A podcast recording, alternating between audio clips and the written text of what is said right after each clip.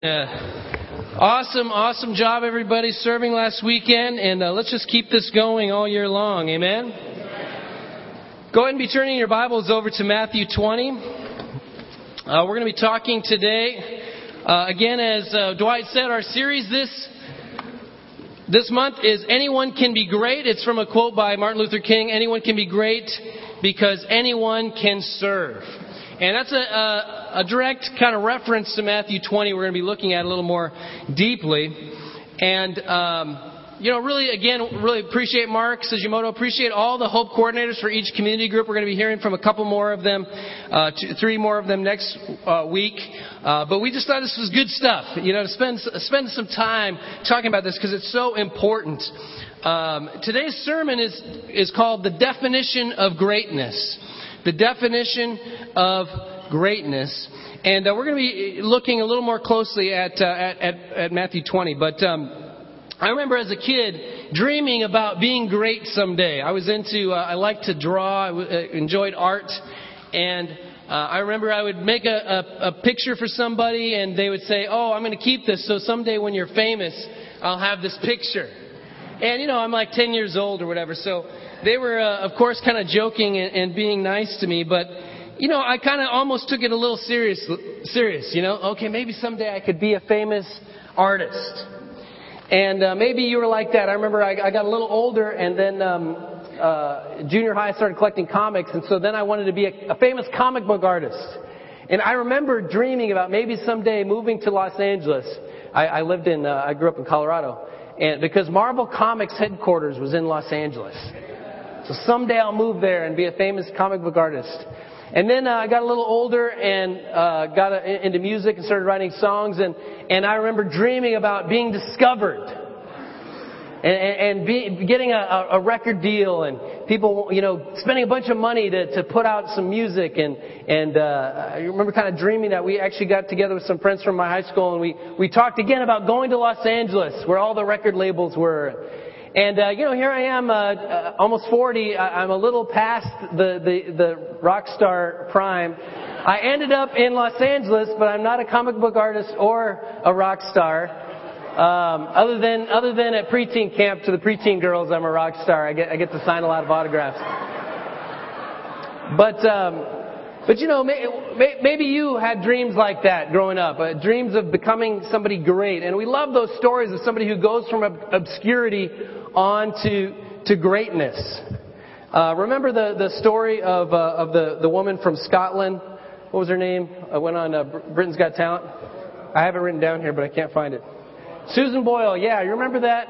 Uh, everybody's seen that video. Why do we like it so much? Just somebody from, went from nothing to being great. And the, I, I, saw this on the news uh, a couple uh, a couple weeks ago, this earlier this month. Uh, this guy with the golden voice. Have you guys seen that? I'm going to show this to you. If you haven't seen it, here's a clip. Hi, who has survived some bad times, and he's come out the other end, and he's been walking around with something of a gift for years, which you'd only know once you talk to him and heard his voice. Tonight, our own Kevin Tipples picks up the story of the man with the golden voice. Just another panhandler by the interchange. But his sign said, I have a God-given gift of voice. So the reporter from the Columbus Dispatch rolled down his window. Say something with that great radio voice. When you're listening to nothing but the best of old days, you're listening to Magic 98.9. Within hours of video more than 5 million hits on YouTube alone. I shoot a lot of things, and uh, nothing's quite stuck like this has. The man in the video is 53-year-old Ted Williams from Brooklyn, New York. Homeless 10 years. He says he always wanted to be a broadcaster, but... An alcoholic, drug, and two other things became a part of my life. Clean now for two years, Williams says he somehow ended up living and begging my Columbus Highway. But no more. The day before the show, after you, we did more here. Perfect, man. From the side of the road to inside the studios of local radio where many couples offer Williams employment. We would like to offer you a voice package of up to $10,000 contract. Even a mortgage. I just didn't know if anything like this would happen. One call came from 150 miles up the highway from the NBA's Cleveland Cavaliers, who offered him a job. We loved his voice, We loved his story, and our biggest priority right now is just to get him in here. Some people say life is a highway. Well, for the moment anyway, Ted Williams is in the fast lane. It's like zero to 100 miles per hour in about a second. And we'll be back with more right after these words. And with a voice like that, no doubt, he will. Kept You know, we love stories like that. Don't you love seeing stuff like that? And uh, it's so cool that the voice that comes out of that guy. Uh, thank you for you know, thank you for checking in with us. But um, we've all asked ourselves that question: Why am I here? Why was I put on this earth? What, what's my purpose? You know, we all inside want to be great. We all want to make our, our mark. And uh, when we're young, a lot of times we have this optimism and we have this view, the, the future's wide open. And then sometimes as we can get older, we can sometimes slip into bitterness because it didn't work out the, maybe the way we wanted to. I remember reading a, a play in high school called Death of a Salesman. And uh, the play's protagonist is himself obsessed with the question of greatness, and his downfall arises directly from his continued misconception of himself. At age 63, as someone capable of greatness, as well as the unshakable conviction that greatness stems directly from personal charisma or popularity. And if you know the story, it's such a sad story. He's so consumed with greatness, and yet he, he missed it, and so he ends up so bitter and so unhappy. So many end up that way because they don't understand true greatness. They don't understand the true definition of greatness. And uh, how about you? Do you want to be great? Don't you want your life to count for something? In Matthew 20, we're going to look at a story where Jesus talks about this idea of greatness, and we see a whole different view of greatness than we see in the world. Let's, uh, let's go there and uh, let's say a prayer. God, thank you for speaking to us through Jesus and through His Word. I pray as we open up the Scriptures right now that our hearts would be tender and that we would be receptive to whatever your Holy Spirit wants to, to say to each one of us today. Thank you that you do give us greatness, but in a way that's different than our sinful nature wants. And thank you that you meet our needs along the way. And thank you that you, you, you, meet us where we are and you help us and you have a dream for us and that you believe in us. Thank you that you love us so much, God. And I pray that you'd be with our, our look in the scriptures right now. And it's in Jesus' name we pray. Amen.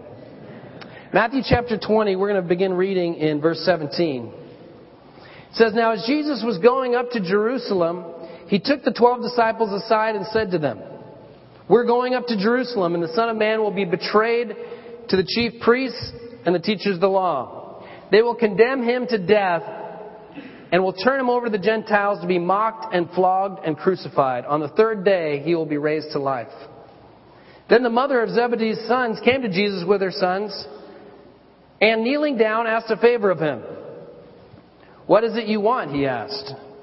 She said, Grant that one of these two sons of mine may sit at your right and the other at your left in your kingdom. You don't know what you're asking, Jesus said to them. Can you drink the cup I'm going to drink? We can, they answered.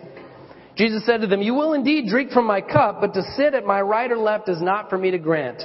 These places belong to those for whom they have been prepared by my Father. When the ten heard this, they were indignant with the two brothers. Jesus called them together and said, You know that the rulers of the Gentiles lord it over them, and their high officials exercise authority over them. Not so with you. Instead, whoever wants to become great among you must be your servant, and whoever wants to be first must be your slave. Just as the Son of Man did not come to be served, but to serve, and to give his life as a ransom for many. Okay, just to give a little context here, they're on their way from Galilee to Jerusalem. Galilee's up here, Jerusalem's down there. It's about 68 miles by foot. So it's not a short trip. And uh, they're on their way, and he tells them the third time that he's going to be killed, that he's going to suffer, he's going to be betrayed, he's going to be flogged, he's going to be crucified. Jesus knew exactly what he was doing. He knew exactly where he was headed. And he knew the suffering that would be involved. You ever know that you've got pain coming? Maybe it's a trip to the doctor, or a surgery, or some procedure. You know, you know, it's almost worse than the pain itself. The anticipation.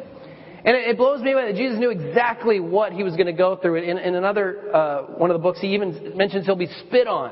He knew he would be spit on. He knew he would be flogged. He knew exactly what Roman flogging or scourging was all about. He, he was anticipating that. And he's trying to explain to his people what's going on. And, and they knew something was going on, but they didn't understand what was going on. And you see that it's amazing the contrast. You know, he's talking about how much he's going to suffer. Hey, can, do we get to, do we get to be number one and number two? I remember uh, this, this movie I liked when I was in high school called The Three Amigos. This little kid go, you know, goes, "Can I have your watch when you are dead?" You know, it's kind of like that. Hey, can I? What what can I get? And they don't understand it, and they had a misconception about the kingdom. They, they thought that the Messiah was a, a, a person who was going to establish an earthly kingdom, and he was going to be a, an earthly king. And that's why so many people didn't understand Jesus' kingdom was a spiritual kingdom. And he was a spiritual king. And so, but they knew something was going on. They knew the timing was about right because he keeps talking about how he's going to be killed and raised from the dead. They, they, they know something's going on. So the, their mom comes with this request. And I love that, that it's, it's their mom. In, in Mark, the, the parallel passage in Mark, it says that the two sons had a request. Uh, Matthew's written about 10 years later, so it adds in that extra, well, it was actually the mom. And, to me, this is the type of stuff that proves it's evidence for the, the, the, authority of the New Testament. Because if these guys just wrote, made up all this stuff and tried to put something together, they would have painted themselves in a lot better light than they did. I mean, here's their mom even coming to Jesus with the request Can one of my boys be number one and one number two? And he says, You don't even understand what you're asking. And it's interesting, he says that. Uh, he, he talks us about drinking the cup. Are you able to drink the cup? The cup, drinking a cup is a, is a metaphor that's used a lot in the scripture, and uh, it, it, it's used several spots. In the, new, in the first century, when a woman and a man were engaged to be married. It was a binding engagement. It was, it was just as binding as marriage is for us today. They just didn't, they, they just didn't uh, cohabitate yet, but they were bound together. Like when Joseph and Mary says they were engaged to be married, it's a binding relationship, and they would seal that by drinking a cup. They both drink from the same cup. There's the cup of bitterness used in the Bible. Like, you know, uh, you ever drank some really awful medicine? and you're just looking, how much is left of this? I think of that when I think of a bitter cup that you, are trying to finish it. And, uh, and, and so he, he's asking them, are you able to drink this cup? In other words, are you going to have the same level of commitment as I have? Are you all in? Are you sold out? Are you 100%? He's asking the guys. And they say, yeah, we're, we're, we're all there. And Jesus says, you will drink the cup. And in fact, uh, James was the first of Jesus' followers to be martyred in Acts 12. And his brother John was boiled in oil, but he survived, so he was placed in exile on an island and lived to be about 100. Uh, but they both suffered greatly for their faith. But he says, This is not for me to grant, only for my Father in heaven. It, it's interesting that Jesus, uh, even himself, even being God in the flesh, he defers to his Father. He's a, a great example of submission, saying, This isn't this isn't mine. This is this is God's arena. I don't, this is not for me to grant. And we can want control. We can be so arrogant. Jesus is a great example of humility in, right there. And he talks about worldly leadership. He, he says, you know how the, the, the rulers of the Gentiles are. They lord it over each other. You know, worldly leadership is all about what can you do for me? How can I get glory based on what you're doing? And if you think about your office or, or your work environment, it might be like that. Your school, you know, people are all out for themselves in so many cases. I remember my uh, old career. I, I worked uh, in, in a corporate environment for about six years before I went into the ministry. And, and there was so much of this jockeying for position and, and for power. I remember those who were in position, you know, the high up corporate positions, they really sacrificed everything to get there. The, the guy who was the president, he, uh, he, he was from Texas. His family was in Texas, and so he would work here. Long hours, stay, stayed in a temporary housing for, for years. And then he would go back on the weekends and see his family. But he was just completely devoted to this corporation. The number two guy was very similar. Long, long, long hours. Uh, super uh, invested in that uh, um, in in that company, and he would do anything to advance uh, his company. And I remember seeing him later, uh, years later, after I'd gone into ministry, I saw him at, a, at something from my school. And it was a pretty big company when I'd worked there. It was a thousand plus employees, a billion a year in sales. But I saw him at this event for the school, and he was just kind of an ordinary guy. He was actually with another woman. His family, his marriage hadn't worked out. He was with a younger woman and there to see their kids do a play. He just seemed so small. Do you know what I mean by that? Seems so, like, he was so impressive in the work environment, and he just seemed so small. And it, and it told me something about worldly greatness. You know, it really doesn't matter. You, you can be master of your own little pond, but in the big scheme, it, it doesn't really, worldly leadership really doesn't get you anywhere. And he says, this is not the way it's supposed to be with us. We're not supposed to be like the world. Our, our uh, culture should be different. The way we structure ourselves should be different. And he says, instead, whoever wants to become great must be the servant. Whoever wants to, to be great must be a slave of the others. And I like that Jesus doesn't, he doesn't squash their desire to be great. The, the other guys are, they're mad with them. Why? Are, are they mad because these guys are so unrighteous and they're concerned about their pride and, and where they are spiritually? What do you think?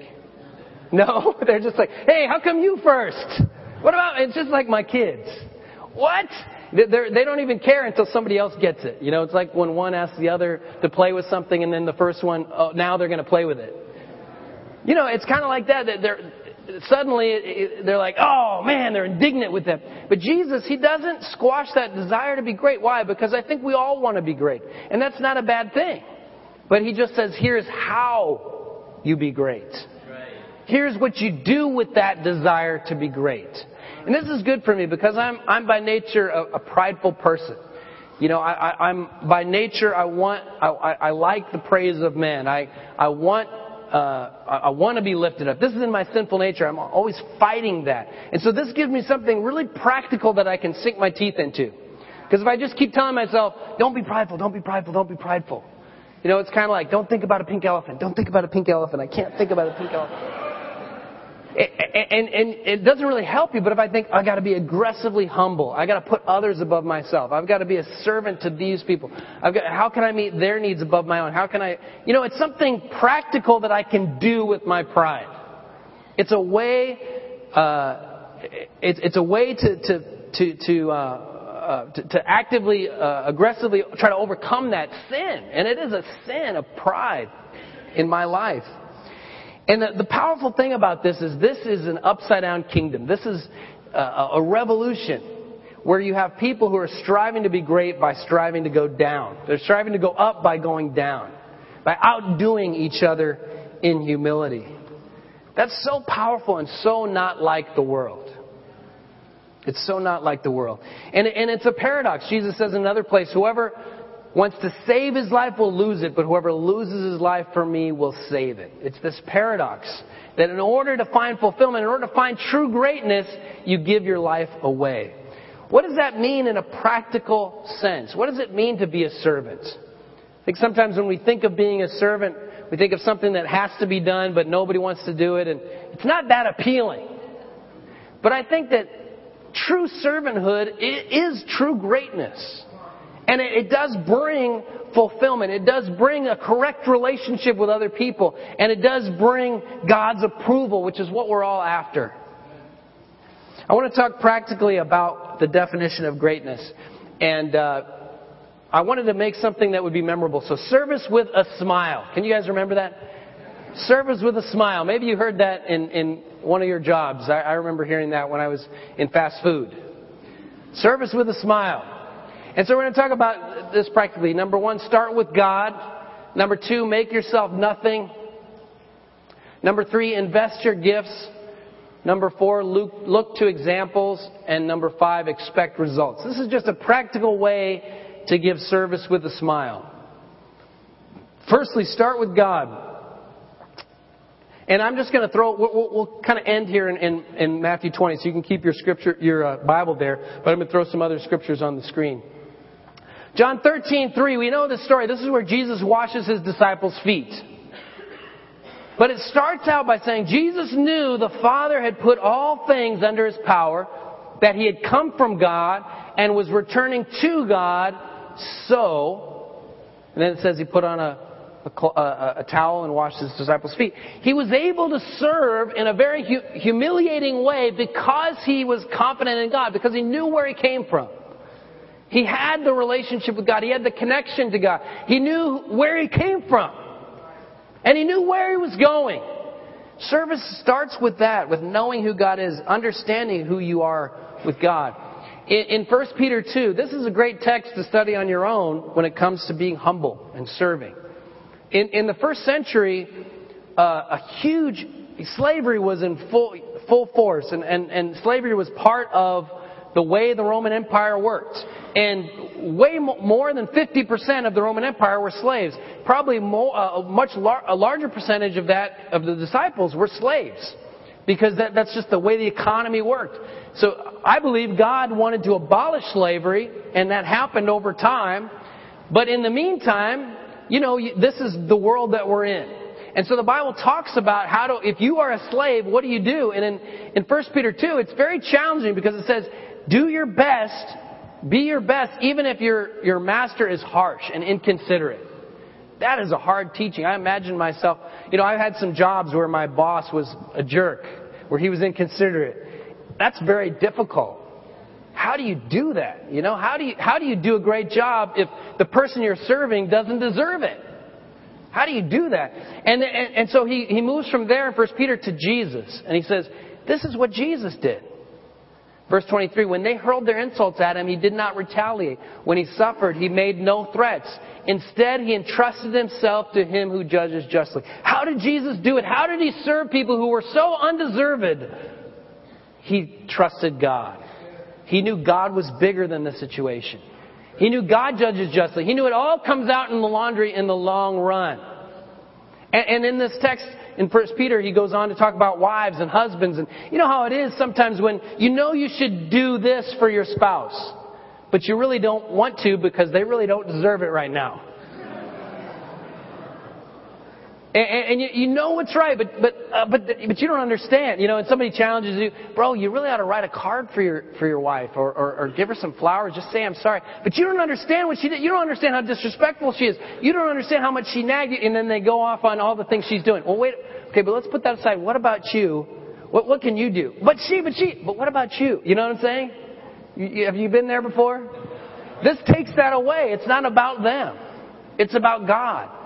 It's about doing what's right because you're conscious of God. That's what Jesus did.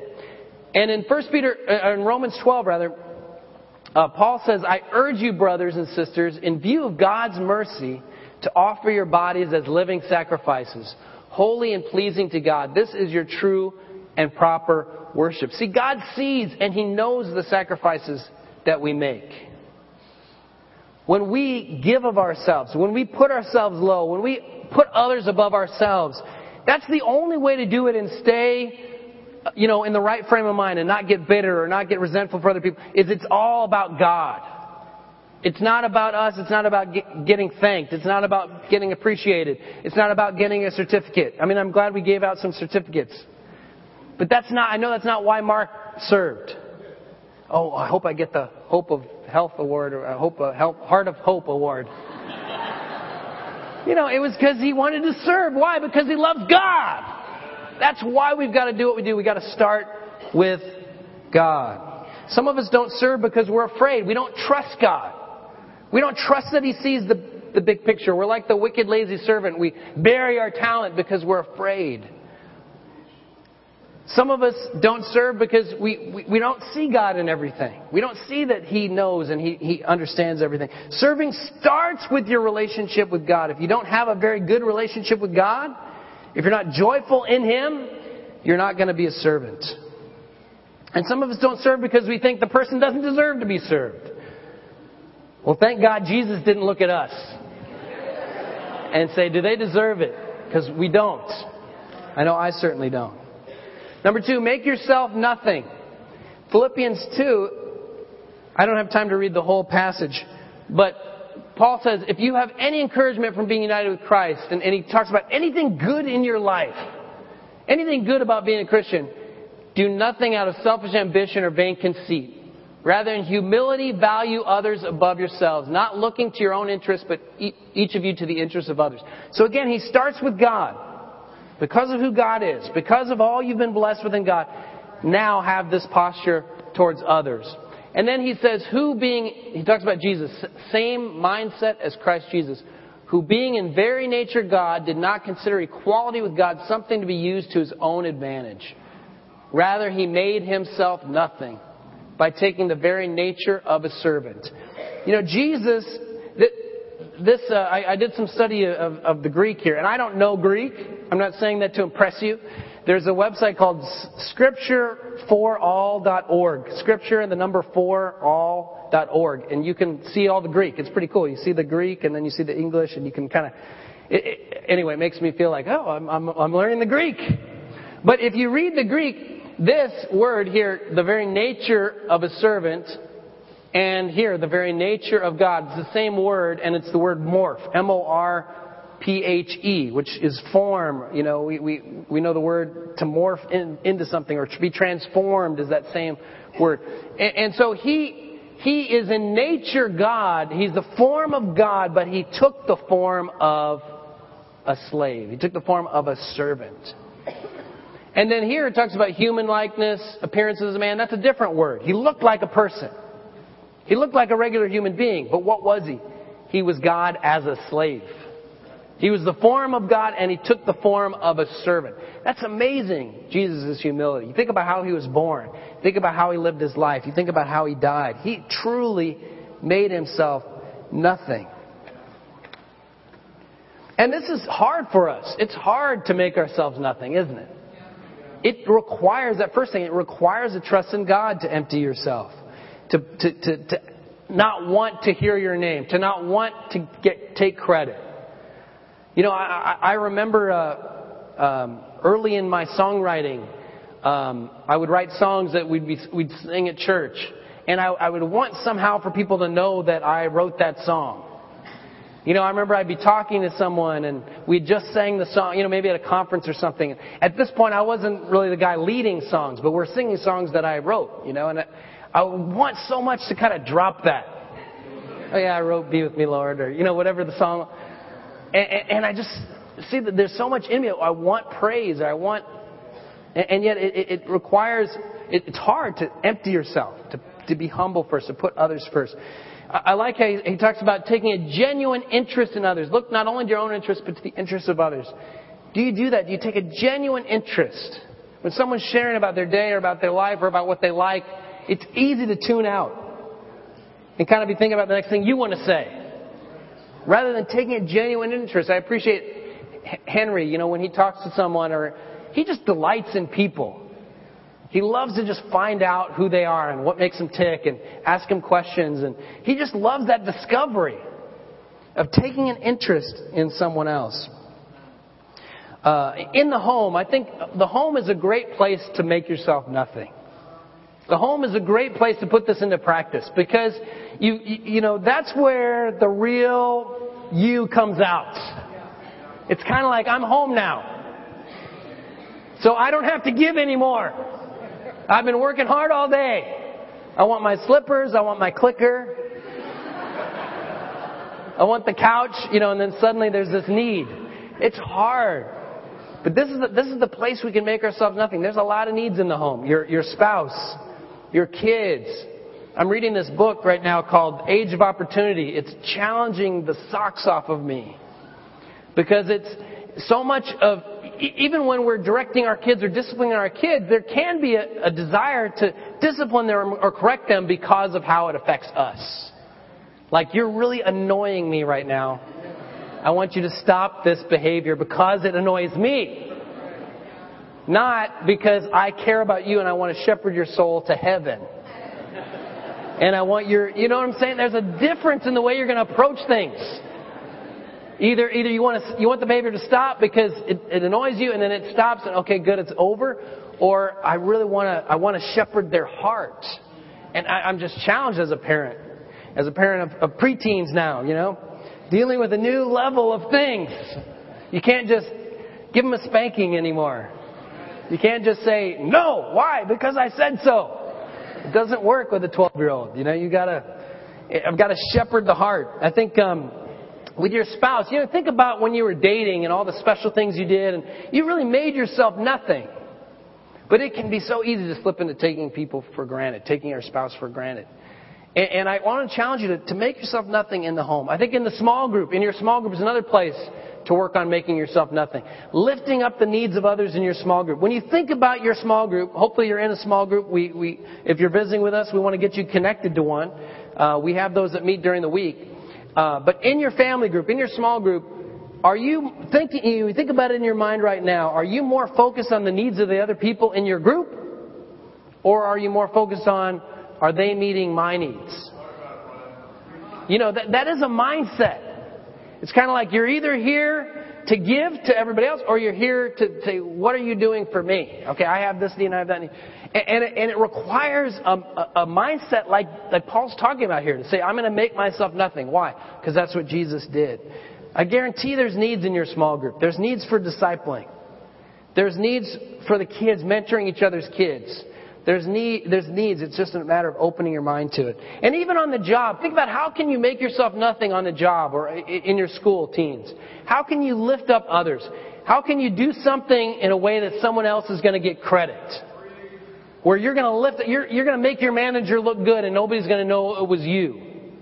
God blesses that. That's what it says in 1 Peter 2. Why? Because God sees and He knows. And it's commendable before God if you do things in secret or if, if you bear unjust suffering or any of that stuff. It's all about the next life and treasure in heaven. What can you do on the job in school? What small acts of service can you do? Use your prayer time. I believe God will show you things, ways you can serve if, if you pray to God about it.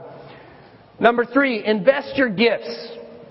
And, and for those of you who are um, maybe a little challenged or I didn't make clear, this is going to spell smile. Start with God, make yourself known. That's good. Service with a smile. Okay? This is going to spell, it's going to spell smile. Service with a smile. Invest your gifts. In Matthew 25 is the parable of the talents. Now, we use talent as a word for, you know, an ability. Like I can play the clarinet. That's a talent. But talent, when Jesus used it, it wasn't, it, hadn't changed into meaning that yet. It meant a, a, an amount of money. And so in the parable, the, the, the manager gives his guys, the, the, the landowner, the, the ruler, he gives these three different guys different amounts of money. And he says, I'm going away, do something with it. One of them is afraid, so he buries it. The other two invest it, and they earn more. And so that's a, a story Jesus told, and, and I'm kind of breezing through it because you're probably familiar with it, but it's in Matthew 25 if you want to look it up. But the, the point of that story is use what you've got. And when you do that, God multiplies what you've got. Um, you know, it, it's amazing how much you can learn just by investing what you've got, just by doing what you can. I feel like God has has allowed me to, to develop a lot of skills, a lot of abilities, not because I'm some wonderful person or, or naturally gifted, but just because I've tried to do something and then, and you try and fail and, you know, sometimes somebody asks me, how'd you learn to do that? How'd you learn that software? I just tried it. and then I, I read the instructions and it didn't work and then I tried it again. You know, it, it takes, you know, you just invest your time, you invest your effort and you, and you work on it and then God multiplies your gifts and you're able to serve more. But we, we, we've got to invest what we have. God has uniquely qualified each one of you. The Bible teaches that there's no one that doesn't have gifts. You think, oh, well, that's, that's, you're talking about him or you're talking about her, not me, I don't have. No, God gives everybody gifts. We all have gifts, so it's a matter of investing them. It's a matter of using them. Uh, in in, uh, in Romans 12 and uh, in, in well, let's look at these two first. 1 Peter 4:10, each of you should use whatever gift you have received to serve others as faithful stewards of God's grace. 1 Corinthians 12:5, there are different kinds of service, but the same Lord. Now, there's different ways you can serve. You know, um, uh, when you think about serving, you, uh, you immediately maybe think about being an usher or serving in a kid's kingdom or being a sound guy or whatever. And those are all super important needs. But there are all kinds of different service. You know, in Acts 6, there was a need that was being overlooked. And so it comes up, it comes to the apostles. We, so somebody needs to do this, and so they choose men specifically who had specific gifts to be able to meet that need. Because the apostles said, if we try to do it, it's not going to work very well because we're already trying to do this. We're already trying to do prayer and ministry of the word. We got to stay focused on that. We need somebody to be over this. There's all kinds of needs. There's all kinds of different gifts, and so it's a matter of figuring out what what can I do. And I'm not talking about. Um, I'm talking about being a steward, being a faithful steward. See in, uh, in, in 1 Peter 4 there? As faithful stewards of God's grace. God has made you a steward, and this word of, of grace in this context is talking about gifts. And a lot of times the Bible, uh, in the New Testament, will do that. It talks about the gifts that were given by God's grace. Because we didn't deserve the gifts we have.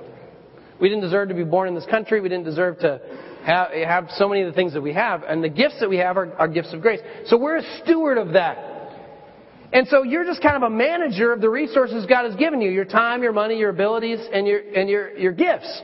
And so you got to think, how would God want me to manage this stuff? So I say that to say, I don't mean you just got to say yes to everything and have no boundaries and, and, and just, you know, you got to serve in every capacity. There's certain people, you know, whenever time, whenever time we do those forms where you you check out different ways you'd like to serve, you know, Jennifer Rusty checks every single one because she just wants to serve. She's a great servant, you know, and and, and she's awesome. But I'm not saying you got to do everything. You're a steward and you got to manage. What do you do? Jesus didn't do everything. He washed the disciples' feet. Why? To show that there's no, there's nothing you're above. But as far as we can tell, he only did that one time.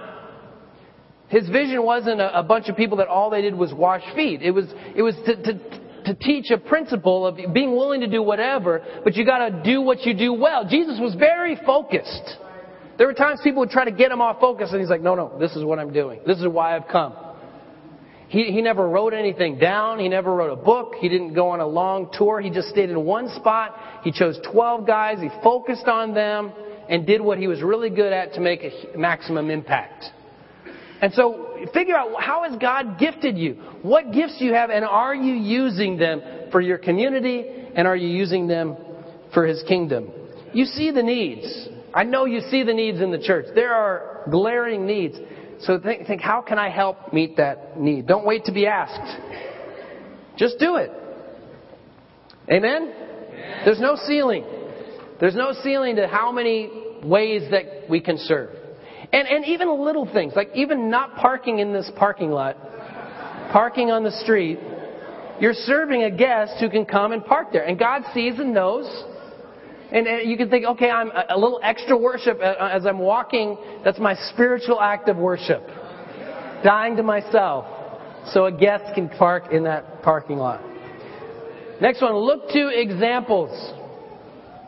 John 13, 15, Jesus says, I've set you an example that you should do as I've done for you. That's the context of when he washed their feet. 1 Corinthians 11, 1, Paul says, follow my example as I follow the example of Christ. You know, we have so many great examples in the church of people who serve. And, and, and serving is such a way to endear yourself to someone else.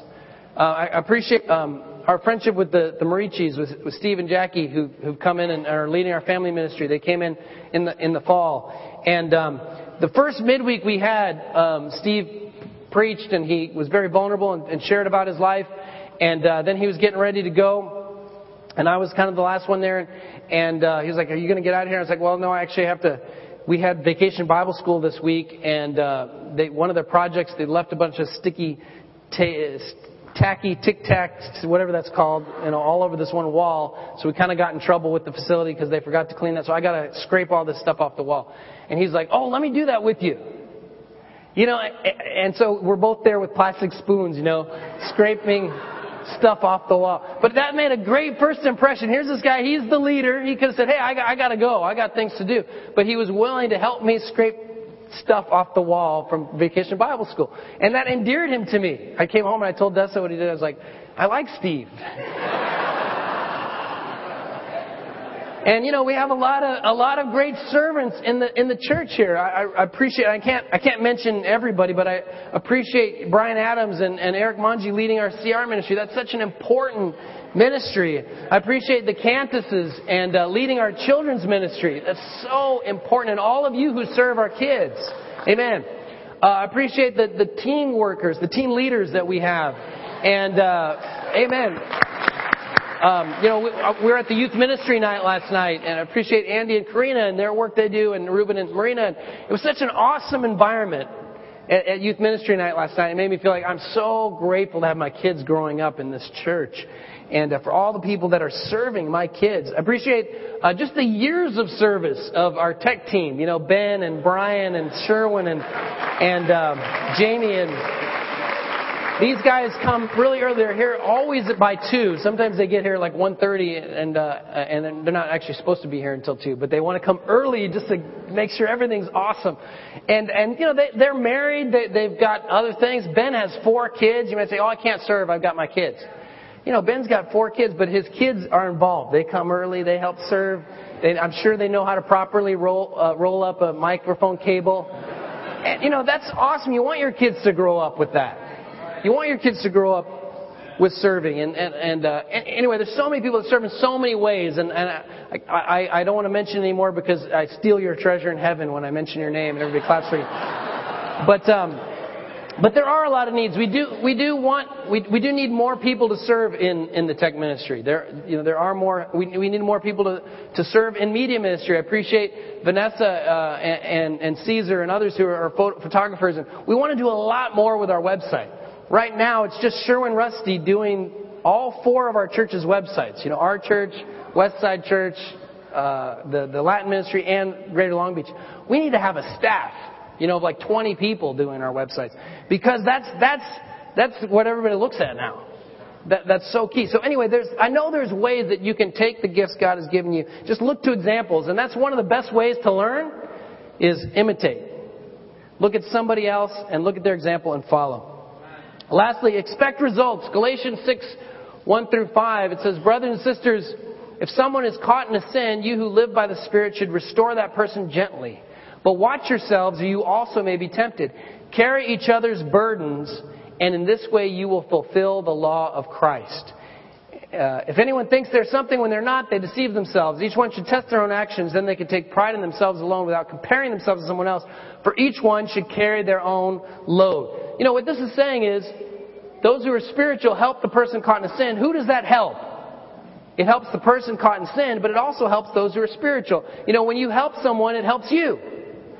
And so, a lot of results will happen when we're all invested. When every one of us is invested, a lot will happen. God does a lot with that.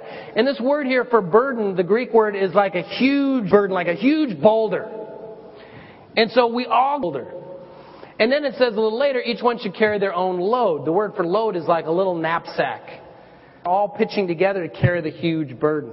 And what happens, God is able to, to, to do great things. Ephesians 4 talks about that's how the church should be, where the whole church is built up. Because each part is doing their work. Each part is, is invested.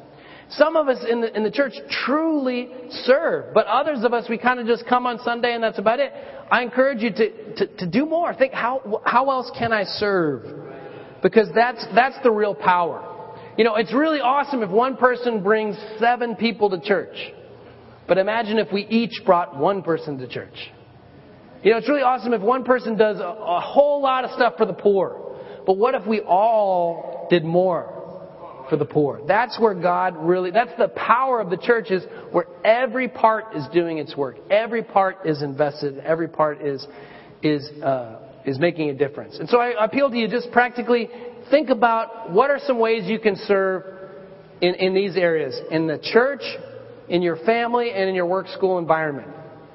Just take a, a, a, little bit of time this week to think through those, those areas. How can I serve more? What can I do to invest my gifts in those arenas?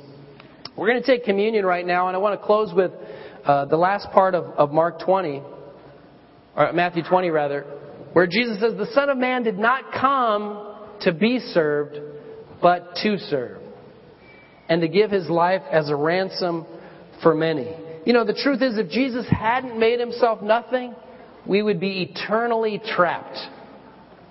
But he paid the ransom. We've been set free by his blood. He started with God. He made himself nothing. He invested his all, just like we're talking about. And so let's look to his example as we eat the bread and drink the cup and uh, take communion. He truly was the definition of greatness. Amen. Let's pray for communion. God, thank you for your amazing grace. Thank you for Jesus and the way he gave his all and the great example he is to each one of us. Thank you for this time to share the cup, to drink the cup with him, to eat the bread, and uh, to be a part of, of remembering what he did for us. And I pray you bless this time of meditation. It's in Jesus' name we pray. Amen.